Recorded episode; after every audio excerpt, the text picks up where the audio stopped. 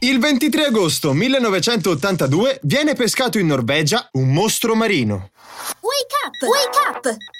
La tua sveglia quotidiana. Una storia, un avvenimento per farti iniziare la giornata con il piede giusto. Wake up!